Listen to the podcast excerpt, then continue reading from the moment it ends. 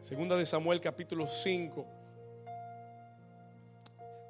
Dice la palabra del Señor y oyendo los filisteos que David había sido qué cosa? Ungido por qué? Está ahí conmigo una vez más, oyendo los filisteos que David había sido qué? Por rey sobre Israel subieron todos los ¿cuántos filisteos? Ah, subieron todos los filisteos para buscar a David. Y cuando David lo oyó, descendió a dónde? Alguien diga gloria a Dios. Y vinieron los filisteos y se extendieron por el valle de Refaim. Entonces consultó David a Jehová diciendo, iré contra los filisteos Señor, los entregarás en mi mano. Y Jehová respondió a David y le dijo, ve, porque ciertamente entregaré a los filisteos en tu mano. Alguien dice amén. Versículo 20. Y vino David a Baal Perasim y allí los venció David y dijo, quebrantó, ¿por qué no dice esto conmigo? Quebrantó Jehová a mis enemigos delante de mí como corriente impetuosa. Por esto llamó el nombre de aquel lugar Baal Perasim. Y la iglesia del Señor dice, diga conmigo esta mañana, Dios me va a dar unción de rompimiento. Mira a tu vecino antes de sentarte, dile, hoy viene unción de rompimiento para tu vida. En el nombre de Jesús. Puede tomar su asiento. Take your seat with me this morning. Tengo tanto para darle hoy. I got so much to give you today. Que el Señor nos ayude. Póngame toda su atención. Este no es el momento para hablar. Este es el momento para estar atento a la palabra. Amén. Muy bien. Escúcheme bien, en segunda de Samuel, 2 Samuel, capítulo 5, cuando usted lee el título del capítulo 5, dice que David es proclamado, ¿qué cosa? Como rey de Israel. En Samuel capítulo 5, versículo 1, David es proclamado rey sobre Israel. ¿Cuántos saben que David había esperado mucho para ser rey? Y había sido perseguido, había tenido que huir de Saúl, pero en segunda de Samuel 5 finalmente, diga conmigo, finalmente, la promesa se cumple. Y David es ungido como rey de Israel. Y lo primero que David hace, escúcheme bien, lo primero que David hace, y usted lo puede leer en casa, you can read this at home, pero en el del versículo 6 en adelante, lo primero que David hace es que David toma la fortaleza de Sión. Escúcheme esto. Mire el título en su Biblia, el título del versículo 6. ¿Qué dice encima del versículo 6? ¿Cuál es el título? Si usted tiene un título ahí, ¿cómo dice? What does it say? David toma, escuche, dice, David toma la fortaleza de qué? De Sión. David takes the stronghold of Zion. Pon atención, lo, primero que David hace como rey de Israel es que hizo, tomó la qué? Tomar la fortaleza de Sion. ¿Cuántos estuvieron aquí la semana pasada?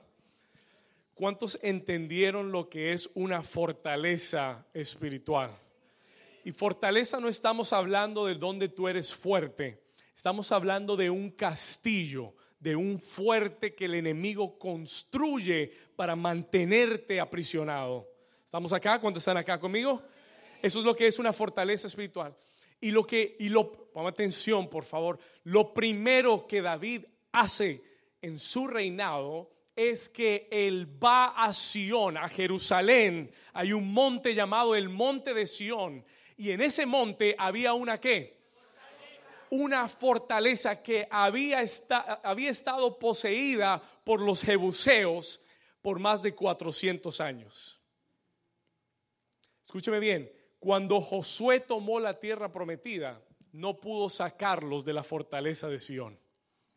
dice en el libro de Josué que Josué no pudo sacar a estos hombres de Jerusalén.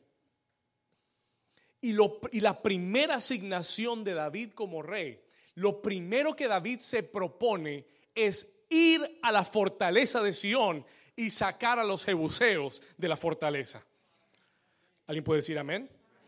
¿Qué quiere decir eso? What does that mean, pastor? David entendía que para avanzar y conquistar, primero hay que derribar las fortalezas internas. ¿Alguien dice amén? You need to write this down. Necesita escribir esto. Para avanzar y conquistar, tú necesitas, es necesario que primero derribes las fortalezas que están dentro de ti. Hay gente que quiere ver victoria en las situaciones alrededor de su vida, pero no tienen victoria dentro de su mente, donde el campo de batalla está activo todos los días. ¿Alguien me está entendiendo? Y es importante que tú entiendas. David lo entendió. David understood this. David sabía que como rey él no iba a poder conquistar otros lugares si no conquistaba su propia casa primero. Si no conquistaba internamente su ciudad primero. What does this mean? ¿Qué quiere decir esto? Para avanzar y conquistar es necesario derribar primero las fortalezas internas. Alguien dice amén. Se lo voy a decir una vez más, no puedes vencer a los enemigos que están externos a ti hasta que no has vencido a los enemigos que están dentro de ti.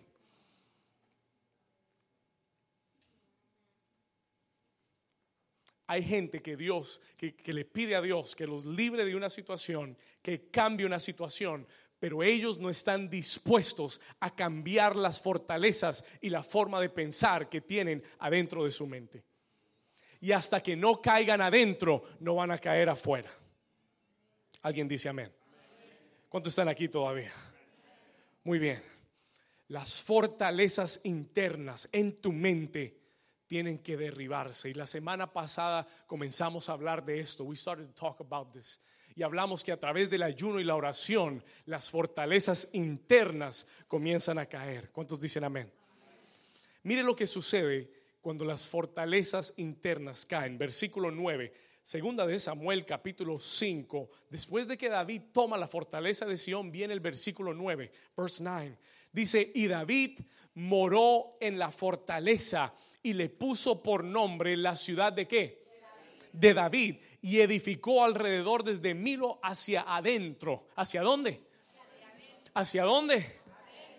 Versículo 10, léalo conmigo. Y David iba como. Hey, ¿Y David iba como?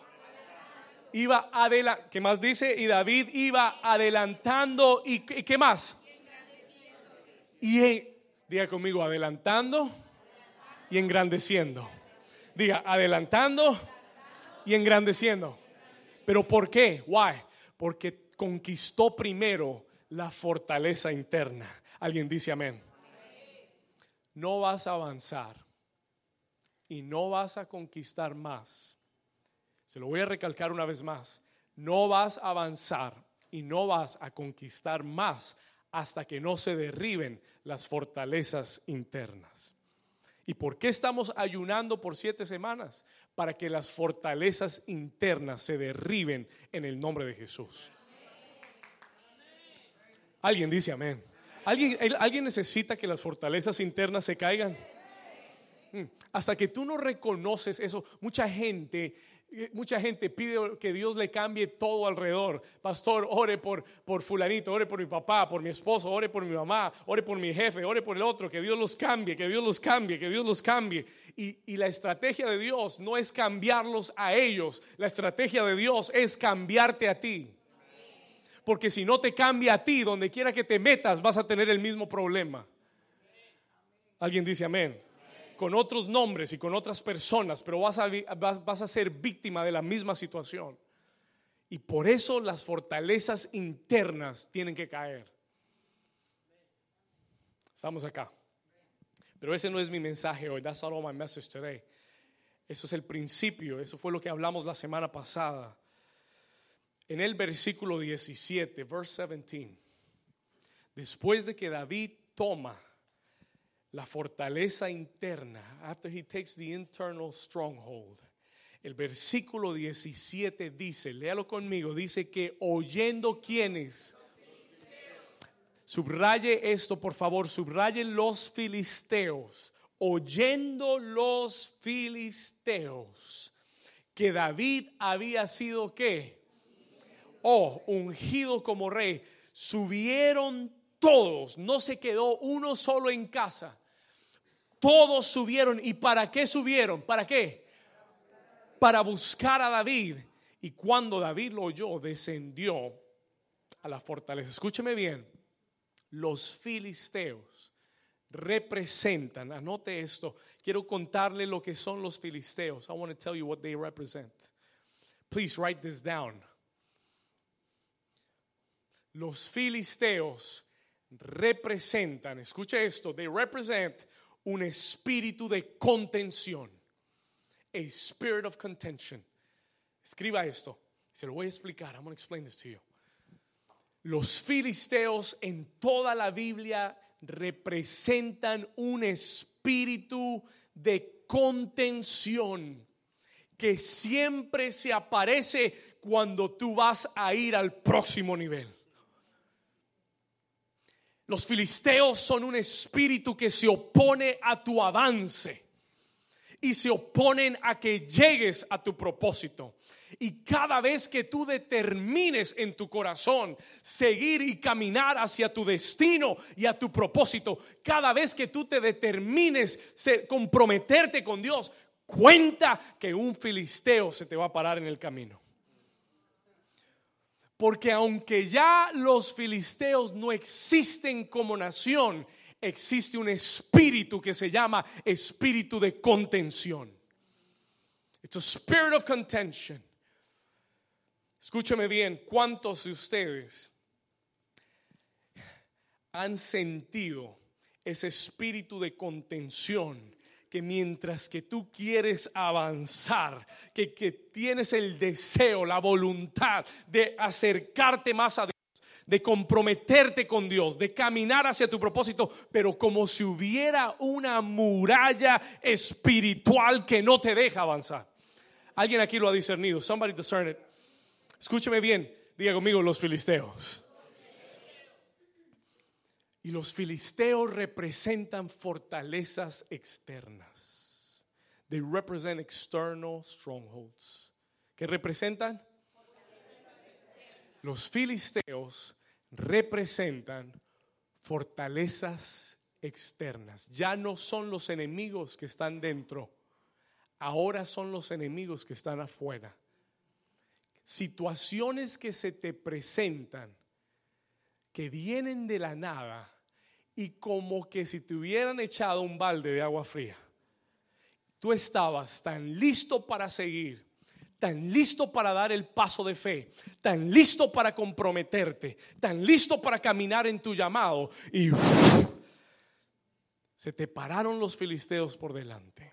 Y como que lo pensaste dos veces. Y como que dijiste, Señor, ¿será que esto sí es tuyo? ¿Será que espero? ¿O será que aguanto un año más? ¿Y cuántos de nosotros hemos demorado el progreso y el avance por un filisteo que se nos paró en el camino? ¿Alguien sabe lo que estoy hablando? Estoy hablando en chino. ¿Me están entendiendo? Hay un espíritu de contención. There's a spirit of contention. Y es algo que el enemigo está usando hoy más que ninguna otra época de la historia. Este espíritu de los filisteos sigue vivo cada vez que, el enemigo ve que tú te levantas para predicar, que quieres salir a hacer la obra de Dios. Hay un filisteo que viene y te visita. comes to visit you. Es una situación externa, fuera de tu control, out of your control, que viene para detenerte. ¿Cuántos han podido discernir algún filisteo en su vida? No mire al lado, gloria a Dios. Porque, porque es que los filisteos no son personas. Amén. No, no, no. Sí, el enemigo puede usar a alguien, pero no es esa persona. Porque la Biblia dice que nuestra lucha no es contra carne, toque a su vecino a ver si tiene carne y si tiene sangre, tóquelo a ver. Hágale un examen de examen de enemigos. Dígale, vecino, tú no eres mi problema. You're not my problem. Dile, mi, mi batalla no es contigo, dile. Tu batalla no es contra tu jefe, tu, tu, batalla no es contra tu esposo, tu esposa, tu batalla no es contra tus compañeros de trabajo, no es contra tu hermano en la iglesia, tu batalla no es contra tu suegra, gloria a Dios. Diga conmigo, mi batalla es contra, no es contra sangre y carne. Diga, sino contra principados, potestades y gobernadores de tinieblas. Alguien dice amén. Escúchame bien, listen to me. ¿Cuántos de ustedes han discernido que el enemigo ha desatado un plan de, contención contra un área de tu vida? Escuche esto. ¿Cuándo fue que los filisteos vinieron? Mire lo que dice su Biblia. Mire, mire cuándo fue que vinieron. Escuche, mire el versículo 17. Mire el versículo 17. Escuche esto. ¿Cuándo vinieron? When did they come? Cuando qué? Cuando cuando oyeron que David había sido no vinieron antes. Vinieron cuando ellos oyeron que a Gabriel lo habían ungido como futuro pastor de la iglesia. Vinieron cuando oyeron que alguien se iba a comprometer a servir a Dios vinieron cuando alguien dio un paso de fe y dijo, yo voy a servir a Dios y nada ni nadie me va a detener, voy a consagrar los domingos para Dios. Y entonces los filisteos se te paran todos en fila. Cuando ellos oyeron que David había sido ungido, y el diablo solo le tiene miedo a los ungidos.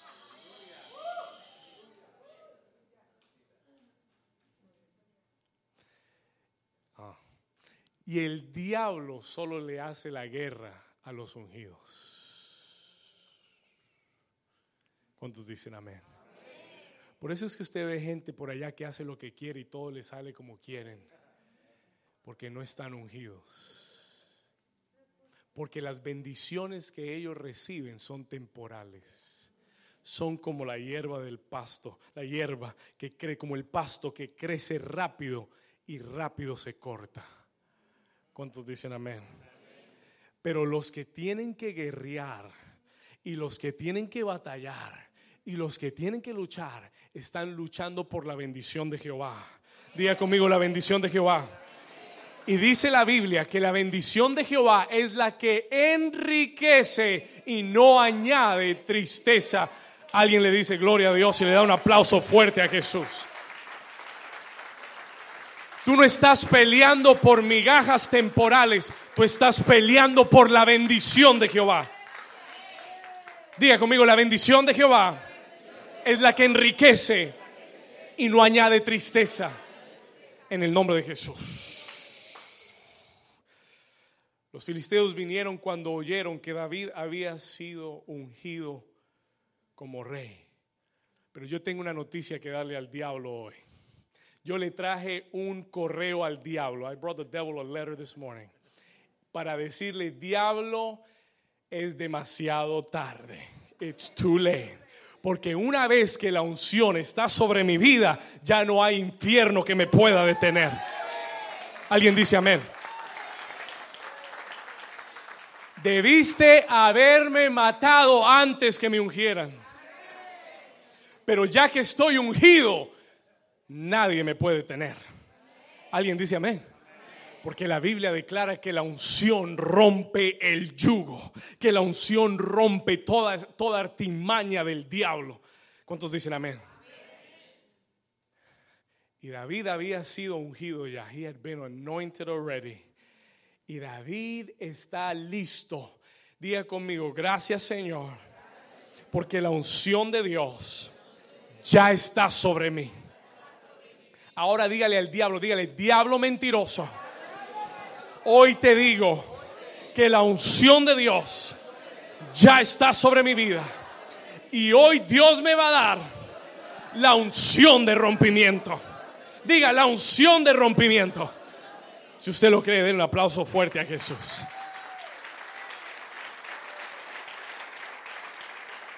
Ahora viene lo bueno. The good part is coming now. Si tú puedes discernir en este tiempo el enemigo se ha levantado y ha levantado un plan en contra de tu vida, si tú tienes el discernimiento para entender eso, y ya no estás pensando que es mi, que ay no, que ese, que ese, que ese jefe que yo tengo, ese tipo no sirve para nada. Ay, si yo cuando tenga un chance le y si tú estás en esa mentalidad, no hay cambios para ti.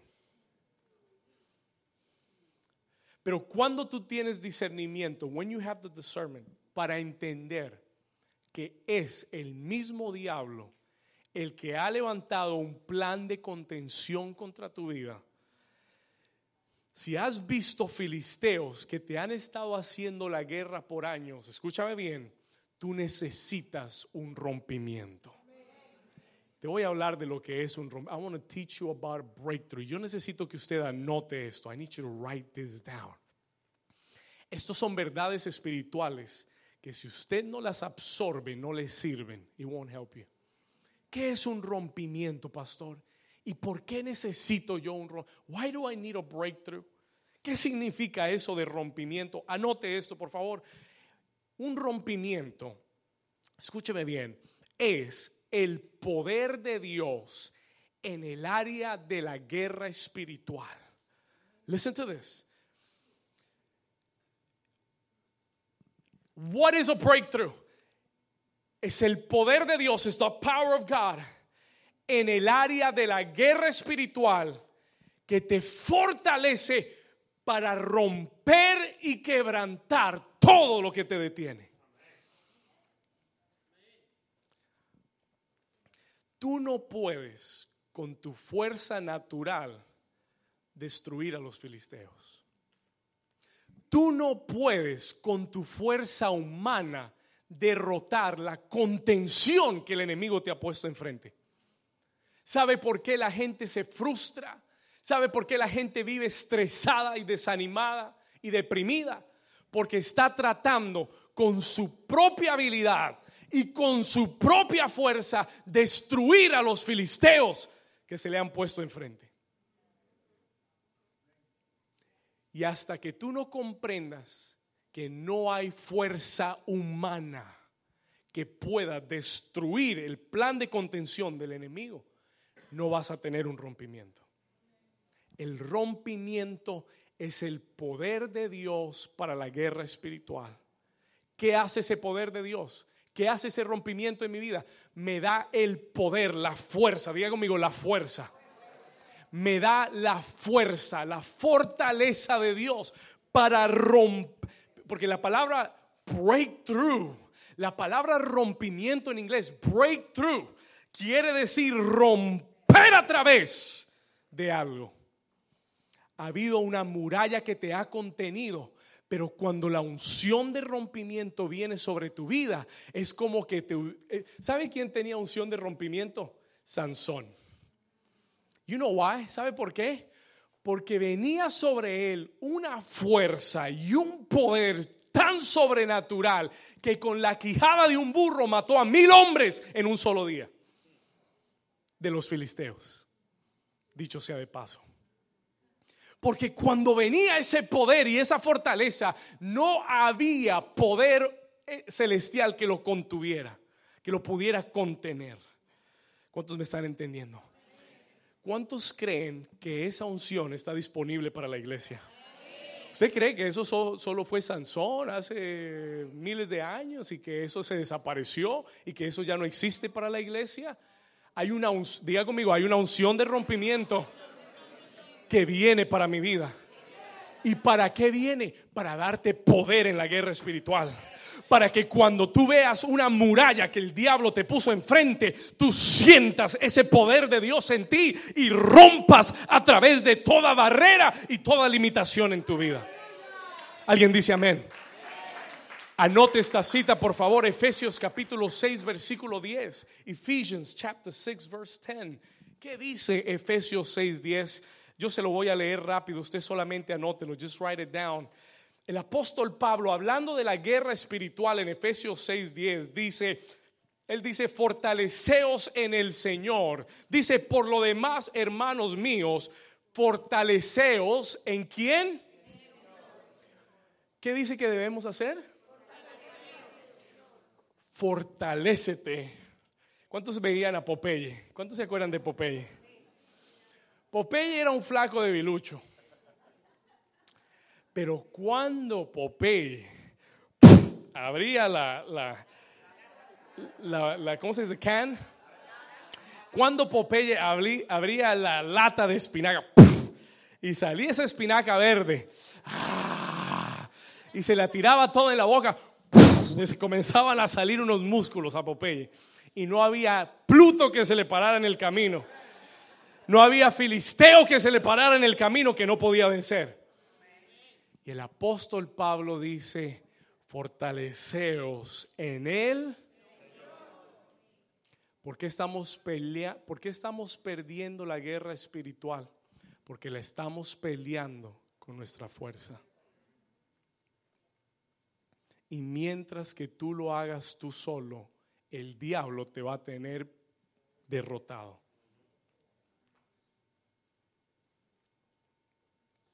¿Me está entendiendo? Y dice Pablo, por lo demás, hermanos míos, fortaleceos en el Señor y dice, y en el poder de su fuerza. Wow, wow, wow, wow. ¿En el qué? ¿Se ha puesto usted a pensar cómo será el poder de la fuerza de Dios? Listen to me. Have you ever thought what is the power of his strength? ¿Te has sentado algún día a pensar cómo será el poder de la fuerza de Dios? ¿Y qué enemigo podrá pararse frente al poder de la fuerza de Dios? Y dice Pablo que tú y yo podemos fortalecernos en el poder de la fuerza de Dios. ¿Alguien aquí necesita el poder de la fuerza de Dios? Eso se llama unción de rompimiento. ¿Saben lo que Pablo está diciendo? Lo que tú necesitas para vencer en la guerra espiritual es, el, es la unción de rompimiento. Lo que tú necesitas es el poder de la fuerza de Dios. ¿Qué enemigo podrá pararse frente al poder de la fuerza de Dios? ¿Qué situación será imposible ante el poder de la fuerza de Dios? Eso es lo que es la unción de rompimiento. ¿Cuántos aquí necesitan unción de rompimiento? En mi fuerza física como pastor, como administrador de esta iglesia, hoy en día es imposible poder tener un lugar para esta iglesia. ha sido imposible. It's been impossible. Pero yo soy consciente 100% que si, el, que si el poder de la fuerza de Dios actúa en nosotros como iglesia, vamos a tomar cualquier lugar que Dios nos ponga por delante. ¿Alguien dice amén? Are you here? Pero dele un aplauso a Dios como si lo creyera.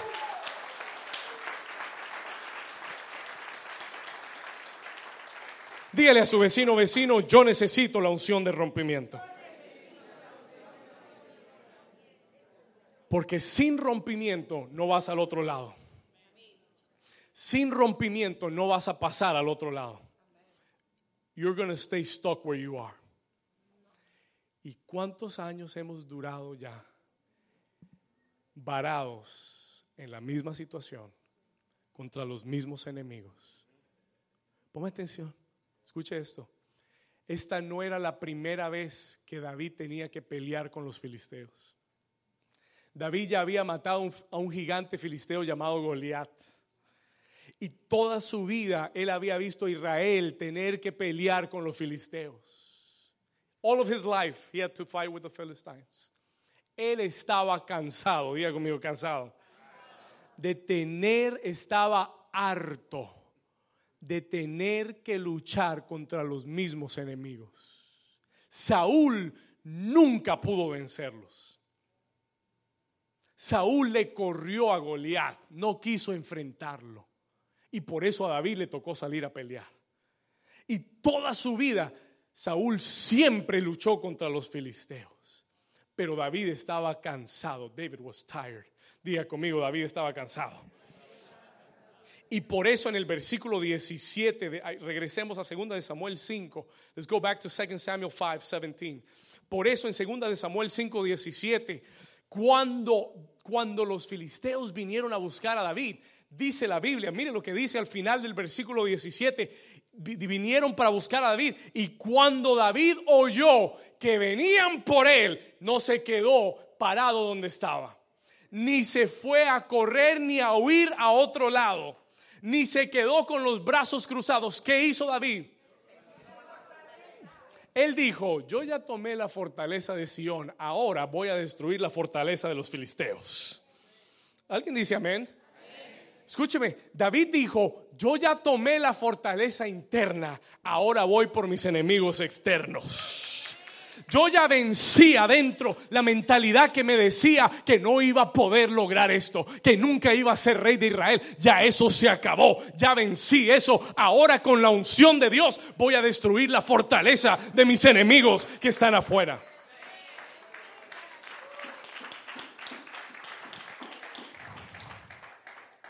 ¿Qué hizo David? No retrocedió, no se escondió, descendió a la fortaleza de los filisteos. Escúcheme esto. Una de las condiciones necesarias. Uf, aquí le va algo poderoso. Listen Una de las condiciones necesarias para tener un rompimiento en tu vida. You want to know what is a condition? Write this down. Escriba esto. Una de las condiciones necesarias para tener un rompimiento en tu vida es que tú tienes que estar cansado, harto. En inglés se dice fed up. Quiere decir que estás al tope ya. Ah, como decimos en Colombia, hasta la coronilla. Gracias. Ahora sí me entendieron. Escuche, una de las condiciones para tener un rompimiento en tu vida, si tú quieres verdaderamente un rompimiento, una de las condiciones es que tú tienes que estar harto de lo que el enemigo ha venido haciendo en tu vida. Oh, aquí le va algo. Listen to this. Tienes que estar harto de esa enfermedad. Tienes que estar ya harto de estar en la misma situación económica. Tienes que estar harto de estar en la misma situación emocional. Con altos y bajos, un día contento y otro día triste, un día con ánimo y el otro día deprimido. Mentira del diablo. I am tired. I am sick and tired of being in the same cycle.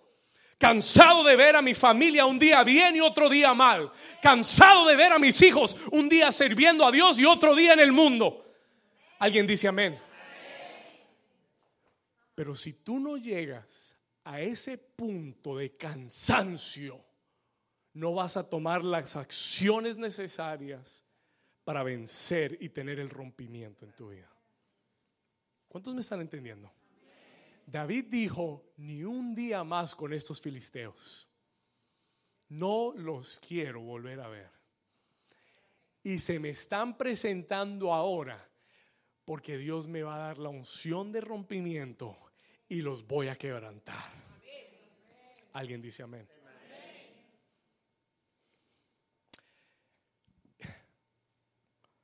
Escúcheme bien. Hay tres enemigos, the three enemies hablando de esto mismo, hay tres enemigos del rompimiento en tu vida, of a breakthrough in your life, three enemies. Yo veo mucha gente en la iglesia con esos, con uno de esos tres enemigos. I see a lot of people in the church with these, one of these three enemies. Y el Señor me reprendió hace meses atrás. Lord rebuked me. Porque tuve que cortar con estos tres enemigos. I cut away. Escúcheme bien, se los voy a dar. Tres enemigos que te paran de tener un rompimiento. They stop you from having a breakthrough in your life. Número uno, el primero, se llama la complacencia. Anótalo. Complacency. Mientras que tú tengas y estés complaciente y tengas complacencia en la situación en la que estás, nunca tendrás un rompimiento. Hay gente que quiere, pon atención, hay gente que se queja por su situación financiera, pero no hacen nada para que cambie. Lo único que hacen es quejarse. They complain. Ah, la situación está mala. Este Trump no hace nada. Hablar y hablar. Y te quejas del gobierno y te quejas del jefe y te quejas de la ciudad y te quejas del país y te quejas de la empresa. Pero mientras te quejas de todo el mundo, tú estás complaciente con la situación en la que estás. ¿Qué quiere decir eso? What does mean? Escúchame. Estás satisfecho con lo que tienes o lo que has logrado. Estás satisfecho con lo que has alcanzado. Y tú dices, ¿sabe qué? Pastor, ya la iglesia tiene 150 personas, ¿ya para qué más? Ya estamos bien, contentos, ya esto está, mire, ya está lleno el salón, ya para qué, para qué nos vamos a esforzar más, ya. Tranquilos, ya llegamos lejos. Complacencia. Escúcheme, hay gente que dice, ese trabajito que yo tengo, bueno, ahí son migajas, pero algo es algo. ¿Cuántos han oído esa frase? Son migajas, pero algo es algo. Y, como dicen en Colombia, peor es nada.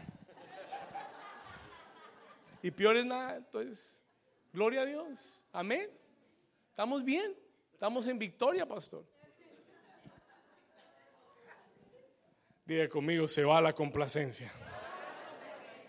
Porque es que mientras que tú sigas en la complacencia, nada va a cambiar.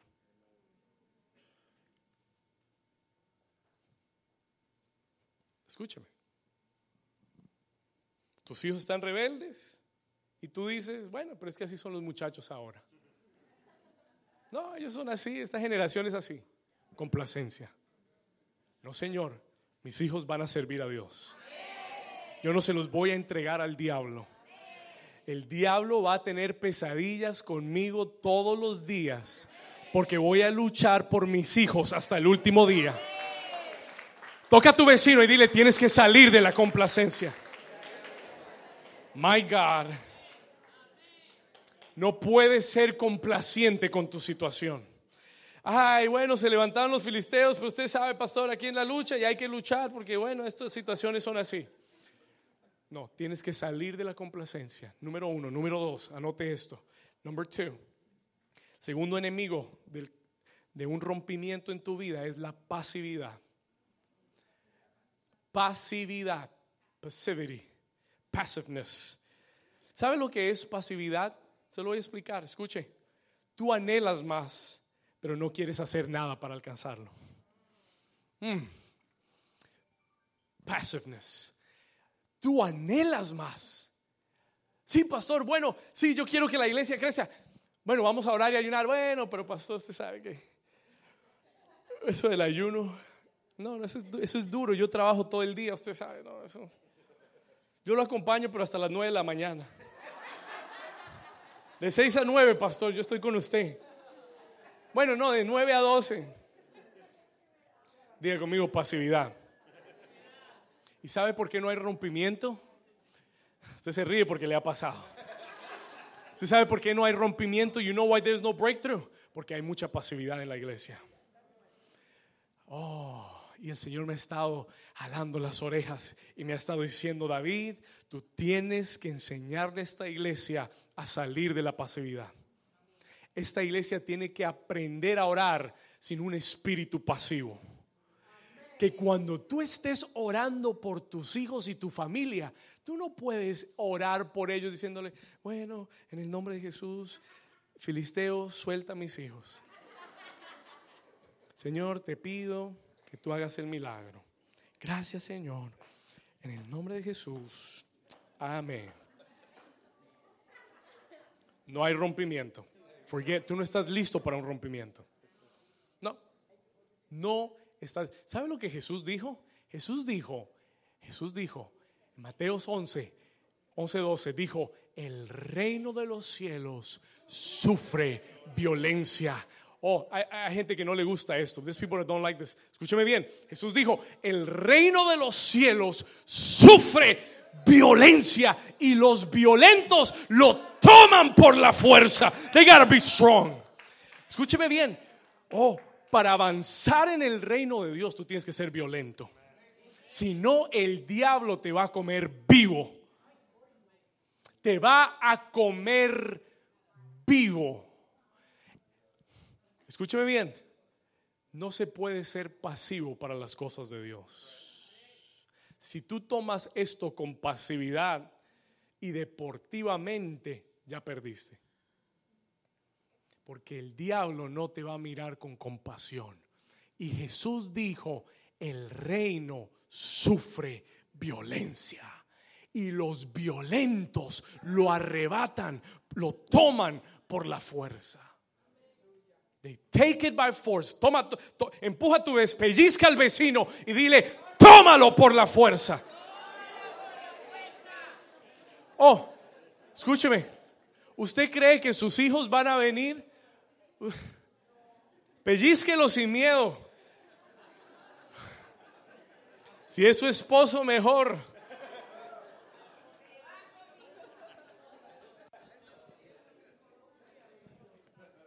¿Cuántos están aquí todavía?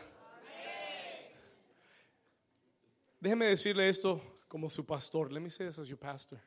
Escúcheme bien las próximas semanas vamos a aprender a orar con violencia. Dígame amén, dígame algo, dígame mu. Ok, algo. Escúcheme, listen to me. Las próximas semanas vamos a aprender a orar con violencia.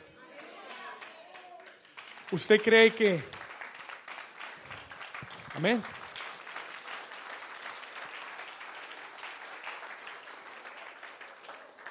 ¿Usted cree que el rompimiento en su vida va a venir pasivamente?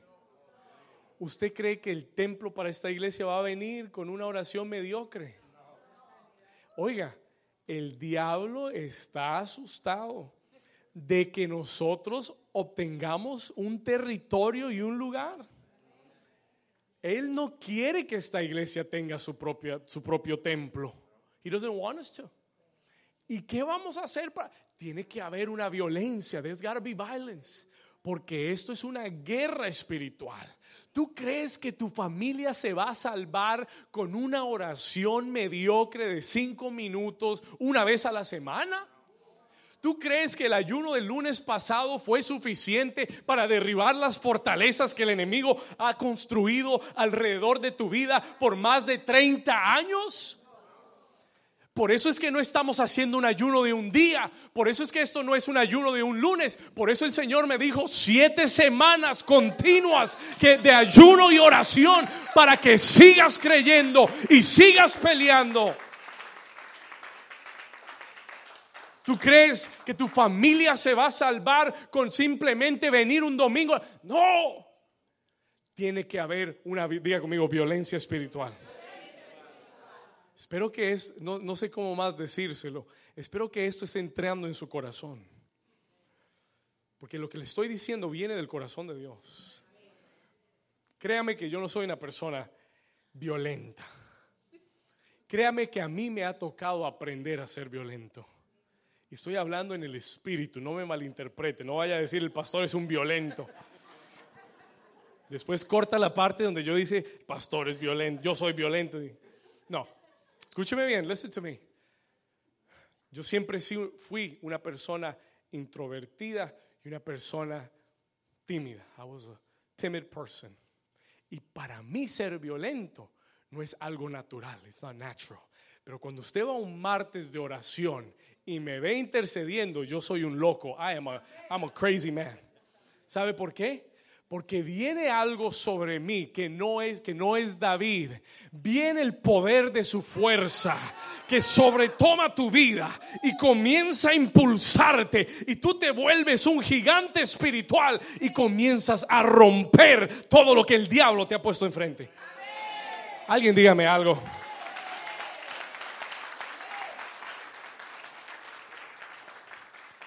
Tres enemigos para contenerte. Número uno, complacencia. Número dos, pasividad. Tú no puedes ver que el diablo se está llevando tu familia y tú cruzado de brazos en el sofá viendo Netflix. Diga gloria a Dios. O diga ay, ay, ay, cualquiera de las dos que tus hijos están perdidos, que están en la droga, que están en, rebeldía y tú tranquilo en la casa viendo televisión. Tiene que acabarse la pasividad. Que Dios está llevando esta iglesia a otro nivel y los líderes de esta iglesia no están orando como deben orar.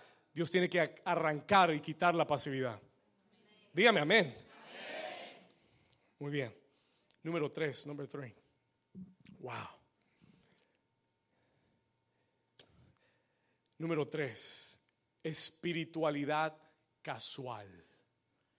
Casual spirituality. Le voy, a, decir lo que es espiritualidad casual. Let me tell you what it is. Es gente que no tiene compromiso con Dios y no tiene compromiso con su iglesia. Vienen casualmente. Su vida espiritual es casual. Oran cuando recuerdan orar.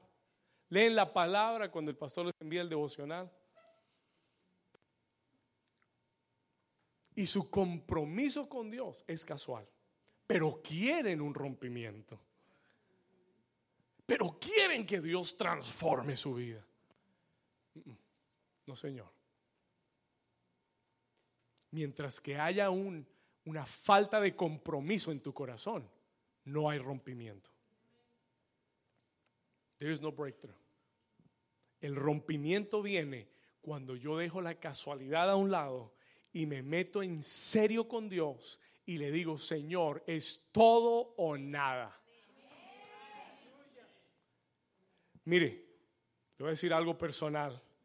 El hombre que usted ve aquí parado enfrente suyo es tal cual en su casa, en su trabajo. Yo traigo gente aquí de mi oficina que me conoce, que vienen a esta iglesia y le pueden decir cómo soy yo en el trabajo. Soy el mismo en todas partes, pero soy radical. I am radical. Escúcheme bien, soy, soy la misma persona. Yo soy todo o nada. Yo le dije a Dios todo o nada. Si tú me llamaste a servirte, lo voy a hacer con todo el corazón. Y si no lo hago con todo el corazón, me quedo en mi casa o me voy a otra iglesia a sentarme. ¿Cuántos me están entendiendo? Yo espero lo mismo de ti. I expect the same thing from you. Yo espero un espíritu radical en ti. Yo espero que tú estés comprometido con Dios. Que tú le digas, Señor, es todo o nada. ¿Estoy al 100% o no estoy? Cuando un bebé nace, no nace la mano un día y, el, y la cabeza otro día. ¿Ah? Y el pie a la semana. ¿Cuántos dicen gloria? ¿Cuántas mujeres dicen gloria a Dios? Cuando un niño nace, o nace todo o no nace. Y cuando tú naces de nuevo, o naces todo o no naces. Alguien dice amén. Espíritu de casualidad, esa casualidad espiritual que no se compromete, que no tiene constancia en las cosas espirituales, tiene que irse de tu vida. En el nombre de Jesús. ¿Cuántos Dios les está hablando hoy? ¿Cuántos están recibiendo algo de Dios? Voy a avanzar. Let me go quickly. Pastor, ¿por qué usted escogió este texto para hablar del rompimiento? Why did you choose? El Espíritu Santo, pon atención. El Espíritu Santo me llevó este texto esta semana. Yo, no, yo lo había leído muchas veces, pero nunca había visto lo que vi esta semana. Never saw what I saw this week. Y el Señor me dijo, este es un texto de rompimiento. This is a breakthrough text. Mire el versículo 20 conmigo. Come to verse 20. Porque este es un texto de rompimiento. Why? Lea el versículo 20 conmigo. Cuando David fue a pelear contra los filisteos, when he went to fight the Philistines, el versículo 20 dice que David vino a dónde? Baal Perasim. Diga conmigo, Baal Perasim. ¿Y qué sucedió en aquel lugar? What happened in that place? Oh, ponme atención, ponme atención a esto. Este, este texto no describe cómo fue la batalla. No, no, el, el escritor, el Espíritu Santo, no puso este texto aquí para que tú y yo tengamos una estrategia de cómo ir a la batalla. Lo que Él quiere que nosotros entendamos, what He wants us to understand, es que David venció en un lugar específico, en a specific place. ¿Cómo se llamaba el lugar? Anote esto, por favor, en sus apuntes. Baal Perasim. Muy importante. Very important. Write it down.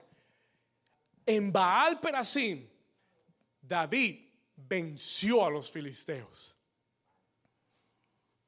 Dios quiere que sepas el lugar donde David venció. Mire lo que David dijo en, en aquel lugar. Look at what David said in that place. Versículo, versículo 20. Y, di, y, vino David a Baal Perasim y allí los venció David. ¿Y qué dijo David? What did David say? Dijo, ¿qué dijo? No lo oigo. ¿Qué dijo David? Quebrantó quién? A mis que delante de mí como corriente impetuosa y por esto llamó el nombre de aquel lugar Baal Perasim. Pastor, ¿qué quiere decir Baal Perasim? Baal Perasim quiere decir el Señor del rompimiento. Baal Perasim means the Lord of the breakthrough. David venció a los enemigos de toda la vida en un lugar llamado el Señor del rompimiento. ¿Dónde es que tú vas a vencer a esos enemigos que has tenido toda la vida haciéndote la vida imposible? En el lugar donde Él es el Dios de rompimiento. Porque David dijo, look at what David said, David dijo, quebrantó Jehová a mis enemigos. ¿Cuántos quieren que Dios quebrante a sus enemigos? En el libro de Crónicas está este mismo relato y no dice quebrantó, dice rompió Jehová a mis enemigos. Dice rompió Jehová a mis enemigos. Él es el Señor del rompimiento, el que rompe mis fortalezas, the one who breaks my strongholds. Levante su mano derecha conmigo y diga conmigo en esta mañana, yo declaro que mi Dios es el Dios de rompimiento. Diga, y Él quebrantará a mis enemigos como aguas impetuosas. Ahora diga, yo declaro, vamos, dígalo con fe, diga, yo declaro que este es el tiempo que todos mis enemigos y que toda fortaleza será quebrantada porque Él es mi Dios, el Dios del rompimiento en el nombre de Jesús. Si usted lo cree, den un aplauso fuerte a Jesús.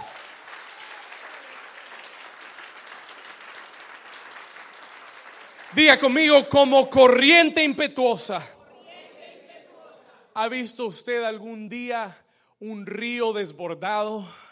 ¿Ha visto usted algún día un mar que se entra a la tierra? ¿Usted sabe lo que es una corriente impetuosa? Yo estaba viendo el otro día un noticiero en Colombia, hubo, un deslice de, un, de unas aguas y yo veía los carros que eran llevados por las corrientes de las aguas. Veía estructuras y edificaciones que no pueden contener el poder de las aguas impetuosas. Y de esa misma forma Dios se va a levantar contra toda muralla en tu vida, contra todo enemigo que se te ha parado enfrente como una corriente de agua impetuosa. Él va a derribar y quebrantar todos tus enemigos. Dale un grito de victoria en esta mañana. Diga conmigo como corriente impetuosa. Ahí venció David cuando conoció al Dios del rompimiento. Yo necesito un rompimiento. I need a breakthrough in my life. Esta iglesia necesita rompimientos. La buena noticia es que Dios nos está dando esta palabra porque vienen rompimientos.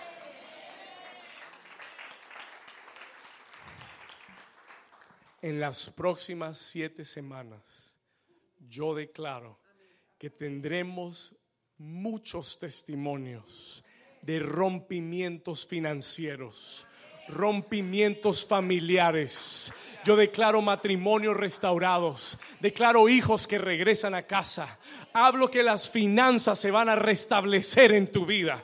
Alguien responda. Yo estoy hablando de que viene viene una multiplicación para la iglesia sobrenatural. Oh, las cosas van a cambiar en tu trabajo, van a cambiar en tu hogar, van a cambiar en la ciudad de Hallandale. Algo va a cambiar en esta ciudad se va a ir la corrupción de esta ciudad, se va a ir la injusticia, la drogadicción, oh, porque vienen corrientes impetuosas. Uh. ¿Sabe lo que yo acabo de ver en mi espíritu? Una corriente arrastrándose todo lo que el diablo quiso meter en tu vida. Un río poderoso arrastrando todo lo que el diablo quiso estancar. Se va. En el nombre de Jesús. Rápido porque me tengo que ir. I have to go. Dos claves para, un, tener un rompimiento. Two keys. I want to say quickly. No tengo más tiempo. Déjeme darle dos claves. Tú quieres un rompimiento en tu vida. You want a breakthrough in your life. Dios me dio dos cosas. God gave me two things. Dos cosas para tu vida. Dos llaves para que tú tengas esta unción de rompimiento. Versículo 19. Lo primero que David hizo, lo primero que David hizo, versículo 19, fue que David consultó a Jehová. Escúcheme bien. Y por eso no te puedes perder el próximo domingo. Te voy a hablar de la oración de rompimiento. Breakthrough prayer. Oración de rompimiento. Porque tu oración va a comenzar a cambiar. Tu vida de oración va a comenzar a cambiar. It's going to start changing. Escúcheme bien. ¿Cuántos quieren que su vida de oración cambie? Va a comenzar a cambiar porque a través de la oración Dios va a traer rompimiento. David oró, consultó a Jehová y le preguntó, Señor, ¿será que voy a pelear contra los filisteos o será que me quedo? ¿Me vas a dar la victoria o no me vas a dar la victoria? Y escuche lo que sucede. Look at what happens. Versículo 19. Y Jehová, ¿qué hizo? respondió, porque es que la oración no es solamente hablar con Dios, la oración es oír a Dios responderte también. Escúcheme bien, y él consultó a Dios en oración. Señor, ¿voy a pelear esta guerra o me quedo? Tú necesitas la guianza de Dios y ser obediente a su voz. Y el Señor le dijo, ve. Y le dijo, escucha esto, versículo 19, le dijo, ve porque ciertamente entregaré a los filisteos en tu mano. Aquí va la primera clave. Here's the first key. Anote esto, por favor. Para tener rompimiento en tu vida, tú necesitas una palabra rema para hoy. Se lo voy a explicar. To have a breakthrough in your life, you need a rema word for today. ¿Qué es una palabra rema? Es una palabra específica que Dios está hablando a tu vida para una situación específica.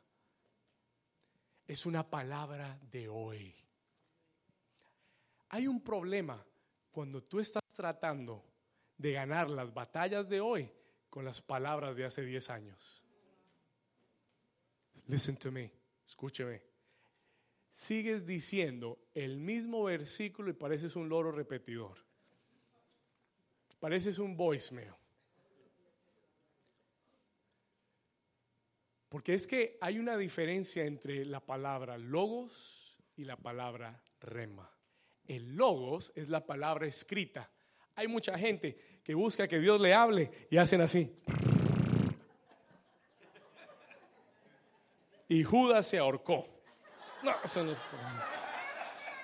Otra palabra, dame otra palabra, Señor. Ve tú y haz lo mismo. No, eso tampoco. Dios no habla así. ¿Cuántos dicen gloria a Dios? Escúcheme, el tener un versículo de la Biblia es bueno. Y usted aprenderse versículos, you should learn verses.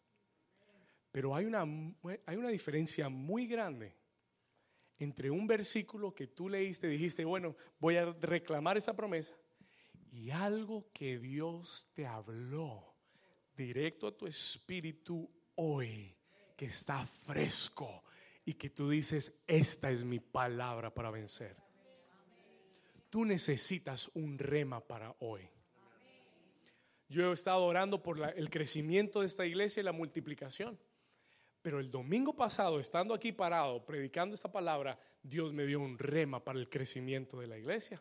Zacarías 2.4, ya me lo aprendí. Dice la escritura, porque sin muros habitarás a causa de la multitud, de, la multitud de hombres que vendrá a esta ciudad. Y dice el Señor, y yo seré un muro de fuego alrededor de ti. Zacarías 2.4. Escuche esto, porque estábamos hablando de fortalezas y Dios me habló y me dijo, voy a derribar fortalezas y ustedes van a habitar sin muros a causa de la multitud que vendrá a este lugar. Eso se llama palabra rema. Eso no lo leí ni me lo contó alguien, eso vino directo a mi espíritu. Y toda esta semana yo he estado orando mi palabra rema. I've been praying my rema word. Señor, sin muros habitaremos. Toda fortaleza se cae en el nombre de Jesús. Y yo declaro que vienen las multitudes. No tendremos limitación. No, no habrá espacio suficiente para contener toda, toda la gente que va a llegar a este lugar. ¿Alguien dice amén? Eso se llama una palabra rema. That's a rema word. No una palabra que tú sacaste con tu carne y con tus emociones, porque te fuiste a Google y buscaste, bueno, palabra para vencer la tentación. Ah, me gusta esta. Amén. Eh, bueno, esta lo voy a confesar. Eso no es una palabra rema. That's not a rema word. Una palabra rema es la que Dios habla directo a tu espíritu. Pero para eso tienes que estar en oración. Si no, no vas a oír a Dios. ¿Cuántos me están entendiendo? Si tú quieres un rompimiento, clave número uno, David consultó a Dios y le dijo, Señor, ¿voy o no voy? El Señor le dijo, ve porque ya los entregué en tu mano. ¿Usted no cree que cuando uno tiene una palabra rema, viene un poder y una fuerza sobre uno? Cuando tú le estás dando al Señor, le estás diciendo, Señor, ¿será que compro esa casa? ¿Será que no la compro? Y el Señor te da una palabra y te dice, comprad sin dinero y sin plata, dice el Señor, y tú disfrutarás donde no edificaste. Y tú dices, ¡Wow! Y no te da eso una fuerza y una confianza y una seguridad para pararte y para romper a través de toda limitación. Porque eso es lo que hace una palabra rema. That's what a rema word does. A mí la gente a veces viene, pon atención, y quieren que yo les dé la confirmación de lo que Dios les está hablando. Y yo le digo, ¿sabe qué? Busque y tenga usted convicción y que sea Dios el que te hable. Porque si tú lo haces porque yo te lo digo, te vas a rendir. Pero si lo haces porque Dios te dio una palabra, vas a vencer en el nombre de Jesús. Denle un aplauso fuerte a Jesús. Toca a tu vecino y dile, vecino, eso está bueno, this is good. Dígale, estoy feliz que vine hoy a la iglesia. My God. Voy a terminar, I'm going to finish. Versículo 22, versículo 22, verse 22. Y los, mire, David le pide a Dios una palabra rema. El Señor le dice, ve. Y David fue y los venció. Pero en el versículo 22 dice que los filisteos, ¿qué hicieron? Ah, oh, uh. Aquí es donde muchos cristianos se cuelgan. Aquí es donde muchos cristianos se corchan, decimos por ahí. Why? Porque a veces no entendemos, pon atención, a veces no entendemos que el rompimiento requiere constancia. Please write this down. Segunda, segunda clave para un rompimiento es que tú necesitas constancia espiritual. Esto no se gana con una batalla.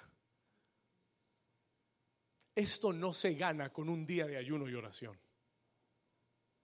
Esto no se... Pero pastor, ¿qué pasó? Si yo oré y, y mis hijos regresaron a la casa y todo iba bien y otra vez se fueron. ¿Sabes qué pasó? Que el rompimiento requiere constancia espiritual. Porque el enemigo nunca suelta lo que tiene de las manos sin pelear continuamente. Y si tú no estás dispuesto a luchar día tras día, semana tras semana y ser consistente espiritualmente, no vas a tener rompimiento. Hay gente que cuando las cosas no le funcionan a la primera vez, se rinden. Esto le voy a hablar la próxima semana. Talk to you next week about this. Cómo Jesús enseñó que la oración tienes que ser consistente. Y hay una ley espiritual para la oración, se llama la ley de la acumulación. Venga el próximo domingo. Se lo voy a enseñar. Pero escuche esto. Quiero que entiendas que para ver rompimientos en tu vida tienes que perseverar. Los filisteos van a volver. They're going to come back. Escuche. No una y dos veces, van a seguir volviendo. Y lo único que va a destruirlos completamente es tu consistencia espiritual. Spiritual consistency. Alguien dice amén a eso. Pero ¿qué hizo David? cuando volvieron. What did he do when they came back? Versículo 23. David ya sabía lo que tenía que hacer. Él no dijo, Señor, ¿por qué regresaron los filisteos? No, él volvió a consultar a Dios. Versículo 23, que dice, y consultando David a Jehová de nuevo, él le respondió, esta vez no subas, esta vez rodéalos y vendrás a ellos enfrente de las balsameras. Dios le dio otra estrategia, pero ahí está el valor de consultar a Dios. No es que yo ya oré una vez y ya se acabó. Vuelve a orar. No es que yo ya sembré una vez y ya no voy a sembrar. No, vuelve a sembrar. No, yo ya fui una vez y no pasó nada. Vuelve a regresar de nuevo. Toca y sigue tocando. Ora y sigue orando. Pastor, yo ya adoré a Dios. Sigue adorando a Dios. Keep praising God. Hasta que esas paredes se rompan.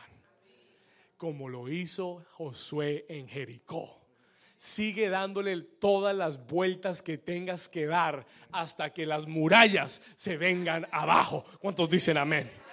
Ponte de pie conmigo en esta mañana. Stand to your feet this morning. Quiero leerte Efesios 6:18, Ephesians 6:18. Póngase de pie. Efesios 6:18 dice, orando en todo tiempo. Diga conmigo, orando en todo tiempo. Dice con toda oración y súplica en el Espíritu y velando en ello.